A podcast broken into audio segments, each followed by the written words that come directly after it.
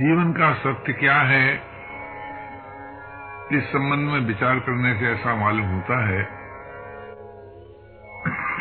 कि जो हमारे अपने ज्ञान से तथा आस्था से सिद्ध है, वही सत्य है। अब सोचने की बात है कि आस्था से क्या सिद्ध है और ज्ञान से क्या सिद्ध है। ज्ञान से ये बात सिद्ध है कि हम किसी भी उपाय से मिले हुए शरीर के साथ सदैव नहीं रह सकते। और न शरीर ही हमारे साथ रह सकता है।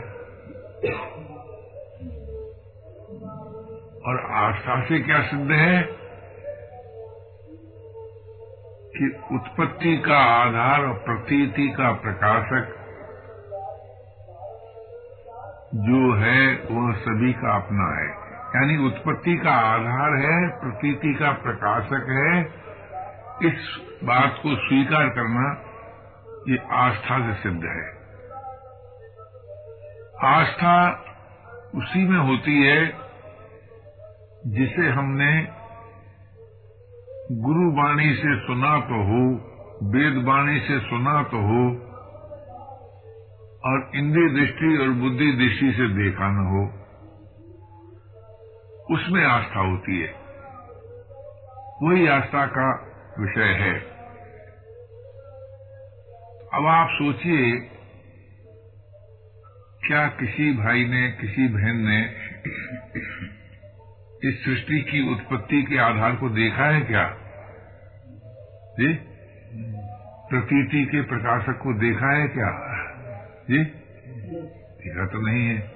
लेकिन क्या कोई भाई, कोई बहन ये कह सकते हैं क्या कि उत्पत्ति बिना आधार के और प्रतीति बिना प्रकाशक के होती है क्या? बड़े से बड़े वैज्ञानिक हम ये बात नहीं सिद्ध कर सकते कि उत्पत्ति बिना आधार के हो सकती है। समस्त उत्पत्ति के मूल में एक अनुत्पन्न हुआ तत्व होता है। प्रतीति में एक का एक प्रकाशक होता है। अगर आप उस अगोचर को स्वीकार कर लेते हैं, अर्थात ये मान लेते हैं कि है तो इसका नाम आस्था है। और उसकी महिमा स्वीकार कर लेते हैं तो उसका नाम श्रद्धा है। आस्था और श्रद्धा से विकल्प रहित विश्वास उदय होता है। विश्वास से आत्म संबंध सजीव होता है और आत्मी संबंध से अखंड स्मृति तथा अगाध प्रियता उदय होती है। स्मृति और प्रियता में जीवन है। कारण कि जब कभी हम इस वास्तविकता को भूल जाते हैं कि हमारी प्रियता का आश्रय है। तब निरस्ता उत्पन्न होती है और निरस्ता से अनेक प्रकार के विकारों का जन्म हो जाता है। इसी बात को लेकर किसी ने संकेत किया, स्मृति में जीवन है, विस्मृति में मृत्यु है, प्रियता में जीवन है ऐसा संकेत किया। मैं ये नहीं कहता हूँ कि आप मेरे कहने से बात को मान लीजिए। ये तो आपकी अपनी मौज है। लेकिन अगर आप बिना देखे, बिना बिना समझ में आए हुए को मान नहीं सकते हैं तो फिर जो जानते हैं सो मान लीजिए। या तो उस सत्य को स्वीकार किए जो ज्ञान से सिद्ध है या उस सत्य को स्वीकार किए जो आस्था श्रद्धा विश्वास से साध्य है? आस्था श्रद्धा विश्वास से साध्य है, सिद्ध नहीं, यानी प्राप्त होता है। और ज्ञान से सिद्ध है, क्या सिद्ध है?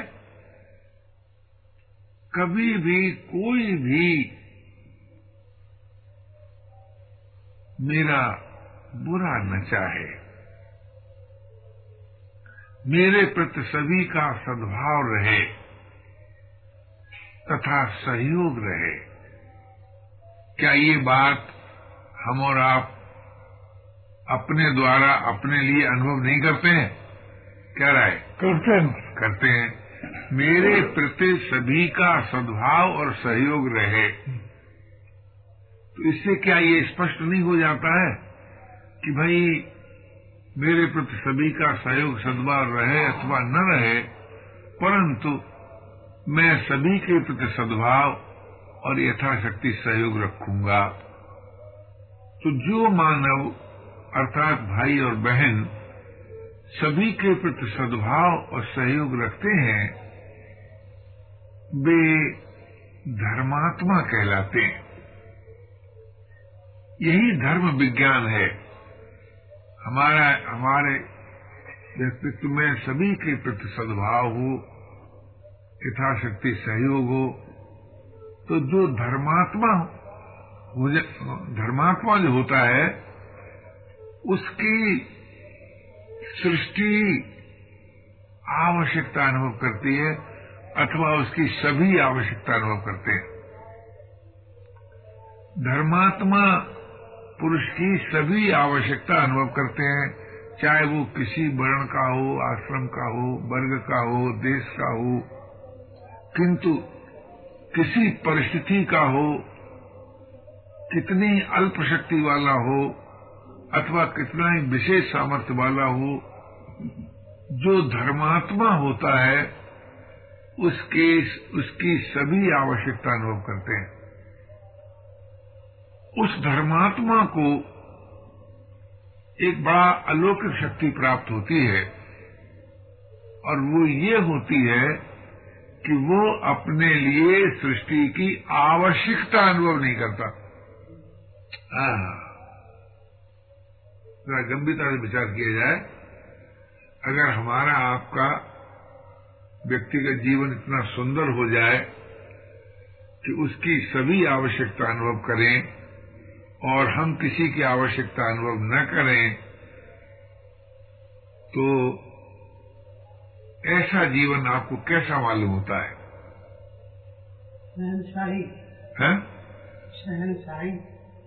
ऐसा जीवन बहुत बढ़िया मालूम होता है। हम किसी की आवश्यकता न अनुभव करें और फिर तो हमारी सभी आवश्यकता अनुभव करें तो ऐसा जीवन कहलाता है उदार जीवन। स्वाधीन जीवन। जो उदार और स्वाधीन हो जाता है, उसमें स्वतः प्रेम तत्व की अभिव्यक्ति होती है।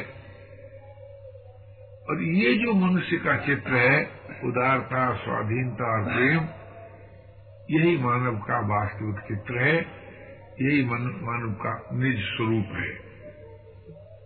उदारता भी एक अविनाशी तत्व है, स्वाधीनता भी एक अविनाशी तत्व है, प्रेम भी एक अविनाशी तत्व है। इस दृष्टि से मानव एक अविनाशी तत्व है। अच्छा आपने गुरुवाणी, वेदवाणी सुना होगा कि परमात्मा भी परम उदार है, परम स्वतंत्र है, परम प्रेम का भंडार है। और मानव का स्वरूप ही है, उदारता, स्वाधीनता और प्रेम। इससे क्या सिद्ध होता है कि मानव की प्रभु से, सुने हुए परमात्मा से जाति एकता है, नित्य संबंध है आत्मी संबंध है। अगर हम इस सत्य को स्वीकार कर लेते हैं कि भक्तों के भगवान से हमारी जाति एकता है, हमारा नित्य संबंध है, हमारा आत्मीय संबंध है तो हमें और आपको एक ऐसा अलौकिक जीवन प्राप्त होता है कि जिस जीवन में किसी प्रकार का अभाव, पराधीनता अशांति निरसता नहीं है। आप सोचिए ऐसा जीवन मानव मात्र को मिल सकता है तो फिर क्या आज हम मानव होने के नाते ऐसे अनुपम अलौकिक रसरूप जीवन की आवश्यकता अनुभव न करें? क्या राय? अब आवश्यकता अनुभव करने में भी कोई पराधीन है क्या? कोई असमर्थ है क्या? क्या राय? सबको मानना होगा निर्विवाद रूप से कि भाई, आवश्यकता पूरी होगी या नहीं होगी, इसको हम भले ही न जाने, न माने, लेकिन आवश्यकता अनुभव करने में हम पराधीन नहीं है, असमर्थ नहीं है। अब यहाँ बड़ी गंभीरता से विचार करना चाहिए कि जब हम अपनी इस आवश्यकता को अनुभव करते हैं तब क्या हमारे जीवन में भोग की रुचि रहती है? नहीं और जब भोग की रुचि नहीं रहती तो क्या स्वभाव से योग की प्राप्ति नहीं हो सकती?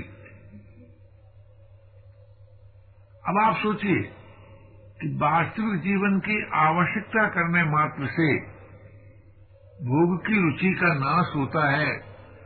और भोग की रुचि के नाश से स्वतः योग प्राप्त होता है। आपने अपने जीवन में देखा होगा कि भोग की रुचि रहते हुए मोह और आसक्ति निवृत्त होती है क्या? नहीं और मोह और आसक्ति के रहते हुए किसी प्रकार से चैन मिलता है क्या? नहीं मिलता। जिस प्रकार भोग की रुचि रहते हुए मोर आसक्ति में हम आबद्ध हो ही जाते हैं। उसी प्रकार ये जीवन का निर्विवाद सत्य है कि योग की प्राप्ति होने पर हमें बोध और प्रेम मिल ही जाता है। योग की प्राप्ति होने पर हम सभी को बोध और प्रेम की प्राप्ति होती है। और योग की प्राप्ति हुई भोग की रुचि के नाश से अरे पढ़ी लिखी भाषा में कह दो भोग वासनाओं के नाश से आप बड़े से बड़े विचारक के से अपना विचार विनिमय कीजिए। कोई भी दुनिया का विचारक, चाहे आधुनिक हो, चाहे प्राचीन हो, वासना के नाश से शांति मिलती है। वासना के नाश से दुखों की अत्यंत निवृत्ति होती है। वासना के नाश से पराधीनता मिटती है, इस बात को स्वीकार करने में कभी भी किसी को कोई आपत्ति नहीं है। अगर आप लोगों में किसी को तो प्रश्न कीजिए। तो जब ये बात साबित हो गई कि निर्वासना जीवन का बड़ा ही मौलिक तत्व है और उसकी प्राप्ति में हम सब स्वाधीन हैं, केवल योग की मांग से ही भोग की वासना को, रुचि कहो नाश होती है, जिस प्रकार अग्नि काष्ट को भस्मीभूत करके स्वयं बुझ जाती है, उसी प्रकार योग की मांग भोग वासना का अंत कर स्वतः शांत हो जाती है। ये जीवन का सत्य है। इस सत्य को स्वीकार करना हर भाई के लिए, हर बहन के लिए अनिवार्य है, क्योंकि जीवन का सत्य जो होता है, वो किसी परिस्थिति विशेष के लिए नहीं होता। अमुक परिस्थिति में हम सब इसको स्वीकार करेंगे। तो हर परिस्थिति में स्वीकार किया जा सकता है कि भाई, योग की मांग से हम सबका सर्वतोमुखी विकास होता है, मांग अनुभव करने की स्वाधीनता है अतः अथवा धर्मात्मा होने की स्वाधीनता है, धर्मात्मा होने से भी हम भोग की रुचि से रहित होते हैं, योग की मांग से भी हम भोग की रुचि से रहित होते हैं। श्रद्धा विश्वास पूर्वक शरणागति से भी हम भोग की रुचि रहित होते हैं। तो हमारे सामने तीन बातें आती हैं। धर्मात्मा होकर योग को प्राप्त करें, वासनाओं के वास्तविक आवश्यकता अनुभव कर योग को प्राप्त करें, अथवा शरणागत होकर योग को प्राप्त करें। और ये तीनों प्रकार की शक्ति आप में मौजूद है। आप जो करना चाहिए, वो कर भी सकते हैं। आप विचार पूर्वक अचार भी हो सकते हैं। आप श्रद्धा विश्वास पूर्वक शरणागत भी हो सकते हैं।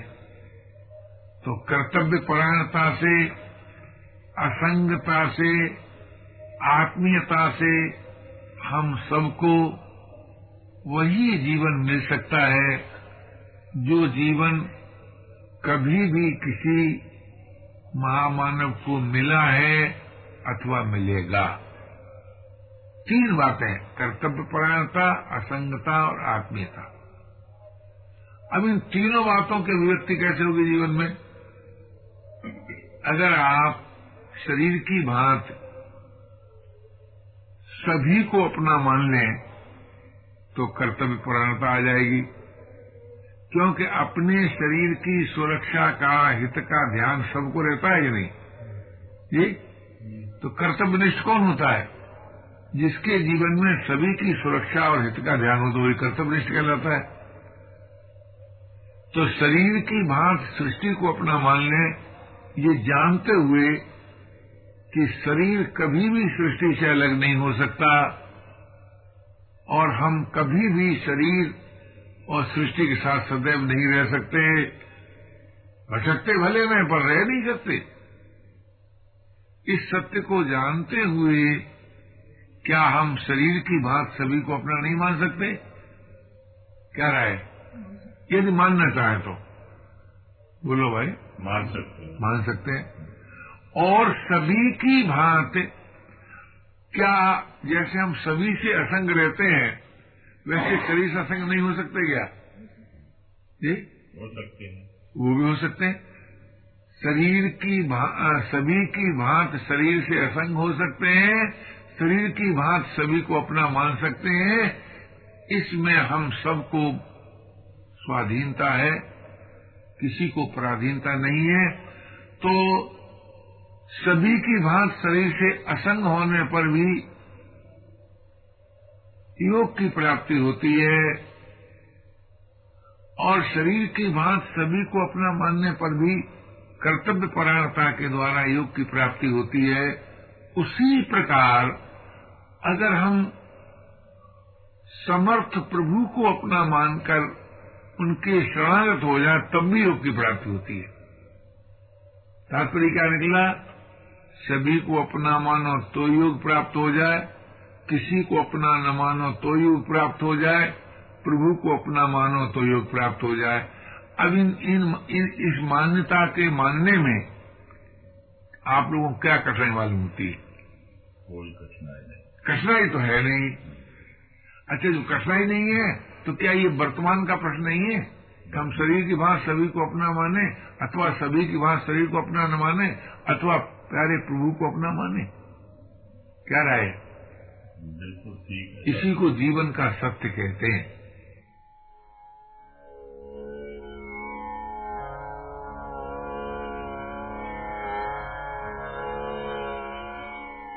साधक के जीवन की समस्याओं पर विचार करने में ऐसा लगता है कि निरस्ता हमें व्यर्थ चिंतन में रहती है। जब जीवन में रस नहीं रहता, तब हम आगे पीछे के चिंतन में करते हैं। और निरस्ता का नाश कामना पूर्ति के सुख से नहीं होता। इस संबंध में यदि कोई प्रश्न करना हो तो कर सकते हैं। कामना पूर्ति का कितना ही सुख मिले, परंतु निरस्ता का नाश नहीं होता। उसका कारण यह है कि सभी कामना पूरी होती नहीं। इससे ये सिद्ध हुआ कि निरस्ता का साधक के जीवन में बहुत बड़ी बाधा है। ये बाधा कैसे दूर हो? जब रस की प्राप्ति हो। और रस की जो उपलब्धि होती है, वो एकमात्र उदारता, स्वाधीनता और प्रेम से होती है। कामना पूर्ति पूर्ति से सुख दुख तो मिलता है, पर रस की प्राप्ति नहीं होती। उदारता में रस है स्वाधीनता में रस है प्रियता में रस है। अब उदारता किसी परिस्थिति का नाम है क्या? क्या किसी वस्तु का नाम है? कि मानवीय स्वभाव है, कि ईश्वरीय स्वभाव है। बोलो। नहीं समझ नहीं नहीं वस्तु तो नहीं है। वस्तु नहीं है ना? हाँ, स्वभाव। वस्तु नहीं मानवीय स्वभाव हो सकता है ईश्वरी स्वभाव हो सकता है। ईश्वरीय स्वभाव। ईश्वरीय स्वभाव हो सकता है मानवीय स्वभाव हो सकता है। क्योंकि मानव जो है वो वो जगत की जात का नहीं है। शरीर जगत की जात का है। मानव शरीर का नाम नहीं है। वैसे तो हमने किसी विद्वान मुँह से सुना है, माँ माने सनातन, क्यों नव न हो, माँ माने नहीं नव मान नया नया न हो, यानी सनातन। और सनातन होगा तो अविनाशी होगा, ये भी शब्द मानव का है। मानव शब्द का अर्थ ये भी है कि मानव सनातन होगा तो अविनाशी होगा। तो मैं ये निवेदन कर रहा था मानवों से कि मानवीय स्वभाव है उदारता, स्वाधीनता और प्रेम। और विचार करके देखा जाए तो परमात्मा की महिमा में भी ये तीन बातें बताई जाती हैं। परमात्मा परम उदार है, परम स्वतंत्र है परम प्रेम का भंडार है, ऐसा भी कहा जाता है। इससे ये सिद्ध हुआ कि मानव परमात्मा की जात का है। संसार की जात का नहीं। और परमात्मा ही से उसका नित्य संबंध है, और परमात्मा ही उसका अपना है।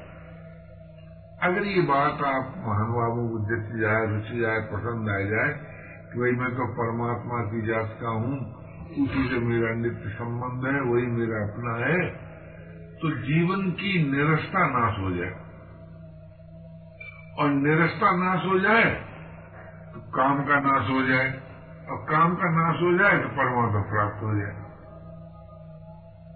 ये जीवन का सत्य है। परमात्मा से मेरा नित्य संबंध है उसी का जाति का हूँ वही मेरा है। ये मन ये है हाँ। निरस्ता नाश हो जाएगी क्यों आत्मीयता से जाएगी प्रियता उदय हो जाएगी। और इसके साथ साथ एक बात और सोचिए कि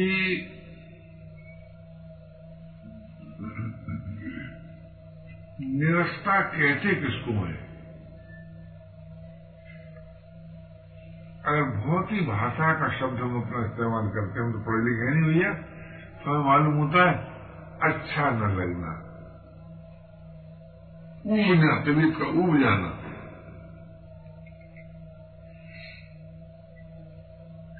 इस साल मुख्य दिनों में विदेशी लोग आए बहुत से साधु में।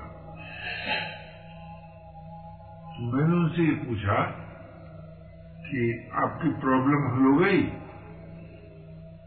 नो, यानी मेरी समस्या हल नहीं की